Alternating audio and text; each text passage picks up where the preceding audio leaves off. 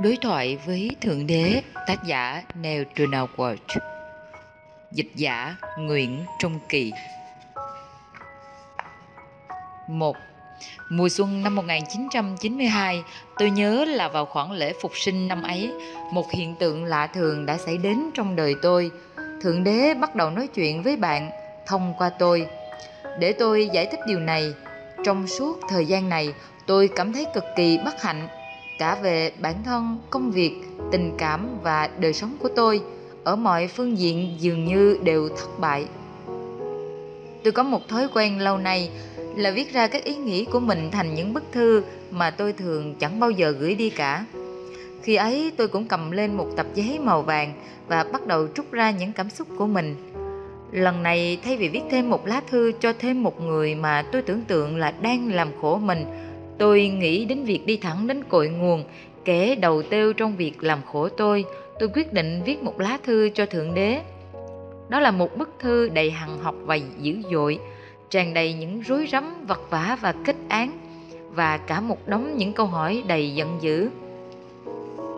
Tại sao cuộc đời tôi chẳng khá lên được? Phải cần đến những gì để cải thiện nó bây giờ? Tại sao tôi không thể tìm thấy hạnh phúc trong các mối quan hệ của mình? Chuyện thiếu tiền sao cứ áp tôi mãi thế này? Cuối cùng và quan trọng nhất, tôi đã làm gì để đáng phải chịu một cuộc sống vất vả triền miên như thế này? Điều xảy đến khiến tôi thấy kinh ngạc. Khi đã viết hết ra giấy những câu hỏi đầy cay đắng và không lời đáp của mình, và sắp sửa ném cây bút qua một bên, thì bàn tay tôi vẫn còn tì lên tờ giấy, như thể nó bị giữ lại đó bởi một sức mạnh vô hình. Đột nhiên cây bút bắt đầu tự mình di chuyển. Tôi không có ý định viết gì tiếp, nhưng dường như một ý tưởng đang nảy sinh, và tôi quyết định buông mình theo nó để cho nó trào ra. Ngươi có thực sự muốn trả lời hết những câu hỏi này không? Hay ngươi chỉ muốn xả cho bỏ tức? Tôi chớp mắt và rồi tâm trí hiện lên câu trả lời. Tôi cũng viết nó ra giấy. Cả hai, đúng là tôi đang xả giận, nhưng nếu có ai trả lời được, thề có ma quỷ, tôi muốn nghe lắm. Ngươi thề có ma quỷ về nhiều thứ rồi, thề có trời không tốt hơn sao? Và tôi viết tiếp. Nói vậy là sao? Thế là tôi bắt đầu một cuộc đối thoại, ngay cả trước khi tôi nhận ra điều đó. Vả lại tôi không viết nhiều cho bằng ghi lại. Việc ghi chép lại này đã tiếp diễn được ba năm, và vào lúc ấy tôi chẳng biết nó sẽ đi đến đâu. Câu trả lời cho những vấn đề tôi đưa ra không bao giờ đến trước khi câu hỏi được viết ra đầy đủ, và tôi đã dẹp hết những suy nghĩ của mình qua một bên. Thường thì câu trả lời xảy đến nhanh hơn ngòi bút của tôi, và tôi phải viết ngoáy cho kịp. Mỗi khi cảm thấy hồ nghi hoặc mất đi cảm giác rằng các từ ngữ này đang xuất hiện từ một nơi khác, tôi đặt bút xuống và bước ra khỏi cuộc trò chuyện, cho đến khi nào lại cảm thấy có hứng trở lại. Xin lỗi nhé, tôi thấy đây là từ duy nhất phù hợp, thì tôi mới trở lại với tập giấy và bắt đầu hí hoáy viết tiếp. Các cuộc chuyện trò ấy vẫn còn tiếp tục khi tôi viết những dòng này, và phần lớn sẽ được trình bày ở các trang tiếp theo. Các trang này là một cuộc đối thoại lạ lùng mà thoạt đầu tôi không tin được. Sau đó tôi cho là có giá trị cho riêng mình. Còn bây giờ tôi hiểu rằng nội dung ấy nhắm đến không chỉ riêng tôi, nó dành cho bạn và cho mọi người khác nữa, những người được đọc cuốn sách này. Vì những câu hỏi của tôi thực ra là câu hỏi của các bạn. Tôi muốn bạn tham gia cuộc đối thoại này ngay khi có thể, vì điều thực sự quan trọng ở đây không phải là câu chuyện của tôi mà là của bạn. Chính câu chuyện đời bạn đã đem bạn đến đây. Nội dung trong sách này có liên hệ đến chính kinh nghiệm cá nhân của bạn. Bằng không bạn sẽ chẳng ngồi đây với cuốn sách ngay lúc này. Vì thế chúng ta hãy đi vào cuộc đối thoại bằng một câu hỏi mà tôi đã đặt ra từ lâu rồi. Thượng Đế nói như thế nào và nói với ai? Khi tôi hỏi như thế, đây là câu trả lời tôi nhận được. Ta nói với hết với mọi người, vào mọi lúc. Vấn đề không phải ta nói chuyện với ai, nhưng là có ai lắng nghe ta nói không? Ngạc nhiên chưa? Tôi xin ngài cắt nghĩ thêm về chuyện này. Đây là điều Thượng Đế đã nói. Trước hết hãy đổi từ nói bằng từ truyền đạt. Từ ngữ này tốt hơn, đầy đủ hơn, chính xác hơn. Khi chúng ta tìm cách nói với nhau, ta với người, người với ta, chúng ta ngay lập tức bị ràng buộc bởi giới hạn chặt chội của lời nói. Vì lý do này, ta không chỉ truyền đạt bằng lời nói mà thôi, Thực sự là ta ít khi làm như thế. Hình thức truyền đạt mà ta thường sử dụng nhất là qua cảm giác. Cảm giác là ngôn ngữ của tâm hồn. Nếu ngươi muốn biết cái gì là đúng đối với ngươi về một điều gì đó, hãy xem ngươi cảm thấy thế nào về nó. Cảm giác đôi khi khó nhận ra và thường thì thừa nhận chúng còn khó hơn. Nhưng ẩn trong những cảm giác sâu kín nhất của ngươi là sự thật cao nhất của ngươi đấy. Quan trọng là làm sao tiếp cận được những cảm giác ấy. Ta sẽ chỉ cách cho ngươi nếu ngươi muốn. Tôi nói với người rằng tôi rất muốn, nhưng ngay lúc này tôi còn muốn Ngài trả lời cho tôi đầy đủ hơn về câu hỏi đầu tiên. Thượng Đế nói thế này. Ta cũng truyền đạt qua ý nghĩ nữa. Ý nghĩ và cảm giác không giống nhau, mặc dù chúng có thể xảy đến đồng thời. Khi truyền đạt qua ý nghĩ, ta thường sử dụng hình ảnh. Vì lý do này, ý nghĩ cũng là công cụ truyền đạt hữu hiệu hơn lời nói. Ngoài cảm giác và ý nghĩ ra, ta cũng còn dùng kinh nghiệm như một sứ giả truyền tin quan trọng. Cuối cùng, khi cảm giác, ý nghĩ và kinh nghiệm đều thất bại, ta mới sử dụng lời nói. Lời nói thật ra là phương tiện truyền đạt kém hiệu quả nhất. Chúng thường bị giải thích sai và hầu hết thường bị hiểu lầm. Tại sao ư? Vì chính bản chất của lời nói. Lời nói chỉ là những cái thốt ra, là những âm thanh đại diện cho cảm giác, ý nghĩ và kinh nghiệm. Chúng là những biểu tượng, dấu chỉ, tín hiệu. Chúng không phải là chân lý. Chúng không phải là những điều có thật. Lời nói có thể giúp ngươi hiểu được một điều gì đó. Kinh nghiệm giúp ngươi biết được nó. Nhưng có những điều ngươi không thể kinh nghiệm được. Vì thế nên ta đã cho ngươi những cách khác để nhận biết. Chúng gọi là cảm giác.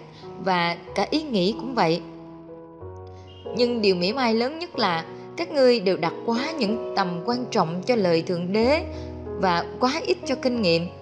Thật vậy, các ngươi quá xem nhẹ giá trị của kinh nghiệm, đến độ khi kinh nghiệm của các ngươi về Thượng Đế khác với những gì đã nghe về Thượng Đế, lập tức các ngươi dẹp bỏ kinh nghiệm qua một bên và bám lấy lời nói, trong khi lẽ ra phải ngược lại mới đúng. Kinh nghiệm và cảm giác của ngươi về một sự việc cho biết điều ngươi biết được qua thực tế và trực giác về điều đó. Lời nói chỉ tìm cách biểu tượng hóa điều ngươi biết và thường có thể làm rối tung lên điều ngươi biết. Vậy trên đây là những công cụ ta dùng để truyền đạt, nhưng chúng không phải là các phương pháp. Vì không phải mọi cảm giác, mọi ý nghĩ, không phải mọi kinh nghiệm, mọi lời nói đều đến từ ta đâu. Có nhiều lời được nói ra từ những người khác nhân danh ta. Nhiều ý nghĩ và cảm giác được nâng đỡ bởi những nguyên nhân không phải là sáng tạo trực tiếp của ta. Nhiều kinh nghiệm cũng xuất phát từ đó. Vấn đề thách đố ở đây là nhận định. Cái khó khăn là biết được sự khác nhau giữa các thông điệp đến từ Thượng Đế và các dữ liệu từ các nguồn khác. Biện phân sẽ trở nên đơn giản khi áp dụng một quy tắc cơ bản. Ý nghĩ cao nhất, lời nói rõ ràng nhất, cảm giác lớn lao nhất của ngươi đều thuộc về ta. Mọi thứ kém hơn đều đến từ một nguồn khác. Vậy là công việc biện phân trở nên đơn giản hơn rồi. Vì ngay cả với những học sinh tiểu học, việc xác định cái gì là cao nhất, rõ nhất và lớn nhất cũng không phải là việc gì đó quá khó khăn. Nhưng ta sẽ cho ngươi những hướng dẫn sau đây nữa. Ý nghĩ cao nhất luôn luôn là ý nghĩ chứa đựng niềm vui. Lời nói rõ ràng nhất là lời nói chứa đựng sự thật. Cảm giác lớn lao nhất là cảm giác mà ngươi gọi là yêu thương. Vui mừng, sự thật và yêu thương, ba điều này có thể thay đổi lẫn cho nhau, và điều này đưa đến điều kia. Đặt chúng theo thứ tự nào không quan trọng.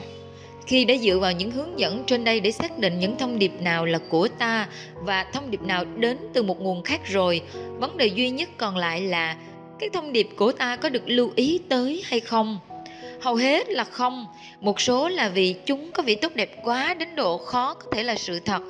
Những thông điệp khác là vì xem ra quá khó khăn, không thể làm theo được. Nhiều thông điệp khác đơn giản là chúng bị hiểu sai. Nhưng nhiều nhất là bởi vì chúng không được đón nhận. Sứ giả mạnh mẽ nhất của ta là kinh nghiệm. Nhưng ngay cả kinh nghiệm cũng bị các ngươi bỏ qua. Các ngươi đặc biệt bỏ qua loại thông điệp này. Thế giới của ngươi sẽ không như tình trạng hiện giờ. Chỉ cần các ngươi lắng nghe kinh nghiệm của mình.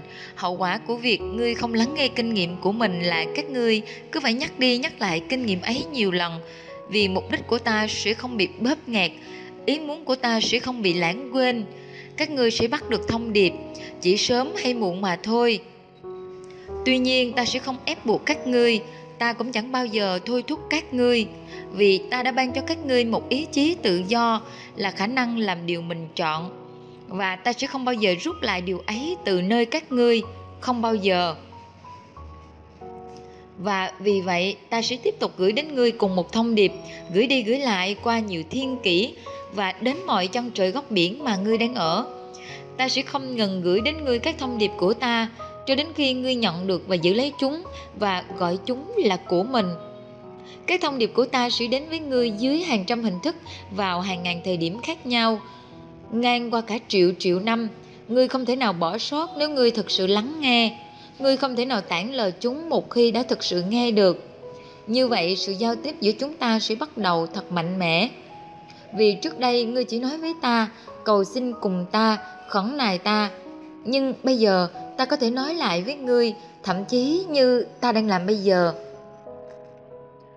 Làm sao tôi biết được sự truyền thông này là từ Thượng Đế?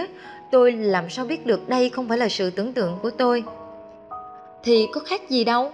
Ngươi không thấy rằng ta có thể dễ dàng làm việc qua trí tưởng tượng của ngươi cũng như qua những cái khác sao? Ta sẽ mang đến cho ngươi chính những ý nghĩ, lời nói và cảm giác đúng đắn tại bất cứ thời điểm nào, phù hợp đúng với mục đích đề ra, sử dụng chỉ một hoặc nhiều công cụ. Ngươi sẽ biết những lời ấy là từ ta, vì theo như lời ngươi, ngươi chưa bao giờ nói rõ ràng như thế. Nếu ngươi từng nói rõ ràng như thế về các vấn đề này, hẳn ngươi đã không cần phải hỏi rồi. Thế Thượng Đế truyền đạt cho ai? Họ có phải là những người đặc biệt không? Có phải vào những thời điểm đặc biệt không? Mọi người ai cũng đặc biệt, và mọi giây phút đều là vàng ngọc. Không có người nào và không có lúc nào đặc biệt hơn người khác lúc khác. Nhiều người thích tin rằng Thượng Đế truyền đạt bằng những cách thức đặc biệt và chỉ cho một số người thôi. Niềm tin này loại bỏ số đông người ta khỏi trách nhiệm nghe thông điệp của ta. Còn đón nhận là một chuyện khác thì lại càng ít hơn nữa. Nó cũng cho phép họ lấy lời của ai đó khác thay vào. Ngươi không cần phải lắng nghe ta, vì ngươi quyết định rằng có những người đã nghe ta nói về mọi thứ, và ngươi chỉ cần lắng nghe những người ấy thôi. Khi lắng nghe điều người khác cho rằng họ nghe ta nói, ngươi không cần phải suy nghĩ gì cả. Đây là lý do lớn nhất của đại đa số những người quay lưng với thông điệp của ta ở bình diện cá nhân.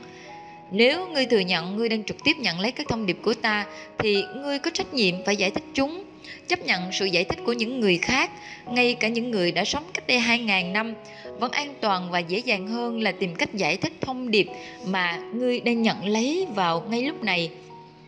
Nhưng ta mời ngươi đi vào một hình thức giao thông mới.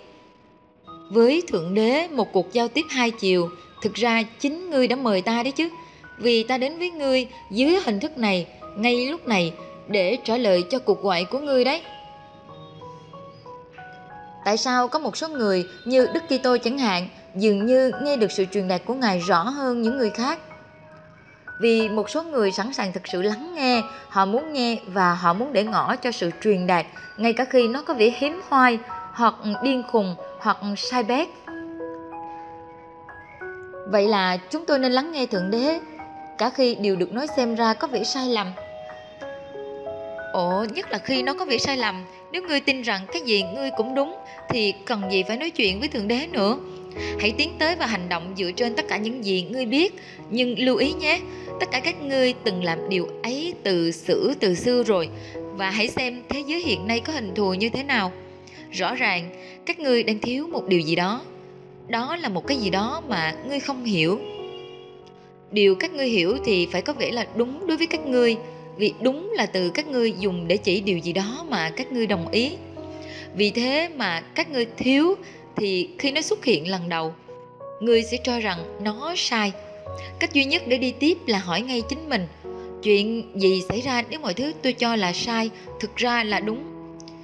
Mọi nhà khoa học đều biết chuyện này. Khi là một điều gì đó không thành, các nhà khoa học đặt qua một bên tất cả các giả thuyết và bắt đầu lại từ đầu. Mọi phát minh lớn đều được thực hiện từ một thái độ sẵn sàng và khả năng nhận mình không đúng, và điều đó thực sự cần thiết ở đây. Ngươi không thể biết được Thượng Đế chừng nào ngươi chưa thôi tự nhủ rằng ngươi đã biết Thượng Đế rồi. Ngươi không thể nghe thấy Thượng Đế chừng nào ngươi chưa thôi nghĩ rằng ngươi đã từng nghe Thượng Đế rồi. ta không thể nói cho ngươi sự thật của ta, trừ phi ngươi ngừng nói cho ta biết sự thật của ngươi.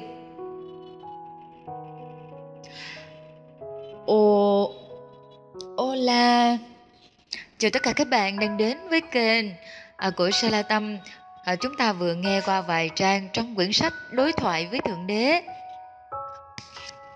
À, đây quả là một quyển sách đối với mình thì hay ho thú vị, bởi vì à, mình à, là một tarot reader, và cái việc quan trọng nhất là mình luôn sẵn sàng để đón nhận những thông điệp từ Thượng Đế và, và từ các thiên thần để à, có thể trao chúng cho khách hàng. Và mình thật sự rất thích quyển này. À, nhưng cũng giống như những quyển sách khác, các bạn có thể tìm mua quyển sách này ở các nhà sách online lẫn các nhà um, lẫn các hệ thống offline. Có một điều cuối cùng mà mình muốn gửi đến các bạn, à, đó là có một bạn khách hàng hỏi với mình là tại sao mình có thể lắng nghe um, những cái thông điệp thông qua một trải bài tarot. À, có lẽ nói như quyển sách này trả lời, bởi vì mình thực sự lắng nghe và mình sẵn sàng à, chấp nhận cả khi nó là sai, bởi vì mình biết rằng à, mình không thể nào chắc chắn tất cả mọi thứ mà Thượng Đế nói với mình. Mình cũng không chắc chắn tất cả những gì mình lắng nghe, nhưng mình luôn sẵn sàng. Mình sẵn sàng thật sự muốn lắng nghe, và mình luôn để ngỏ cho sự truyền đạt đó, ngay cả khi nó có vẻ hiếm hoi hoặc điên khùng hoặc là sơi bét, nhưng mình luôn thật sự lắng nghe. Và vào một thời điểm nào đó mình sẽ luôn cảm giác được rằng nó đúng hay là nó sai. À, vì thế khi mà mình xem tarot cho khách hàng á, thì mình cũng sẽ thường nói hẳn luôn với họ là cái cảm giác của mình lúc này là có thể đúng hay là có thể sai, đúng khoảng bao nhiêu phần trăm, sai khoảng bao nhiêu phần trăm. Vì như thế cho nên một ngày nào đó, nếu các bạn thật sự gặp vấn đề à, hoặc là các bạn muốn lắng nghe thông điệp từ thiên thần, các bạn cũng có thể alo à, alo cho mình. Mình vừa trải bài tarot vừa tư vấn tâm lý, à, bởi vì mình cũng là thạc sĩ tâm lý mà, và mình cũng là tác giả của quyển sách Càng sâu tới đấy càng gần hồi sinh. À, xin cảm ơn các bạn rất là nhiều, và chúc các bạn có những ngày thật an, thật yên, à, để chúng ta có thể lắng động lại và thực sự lắng nghe những thông điệp đến từ Thượng Đế bên trong chúng ta.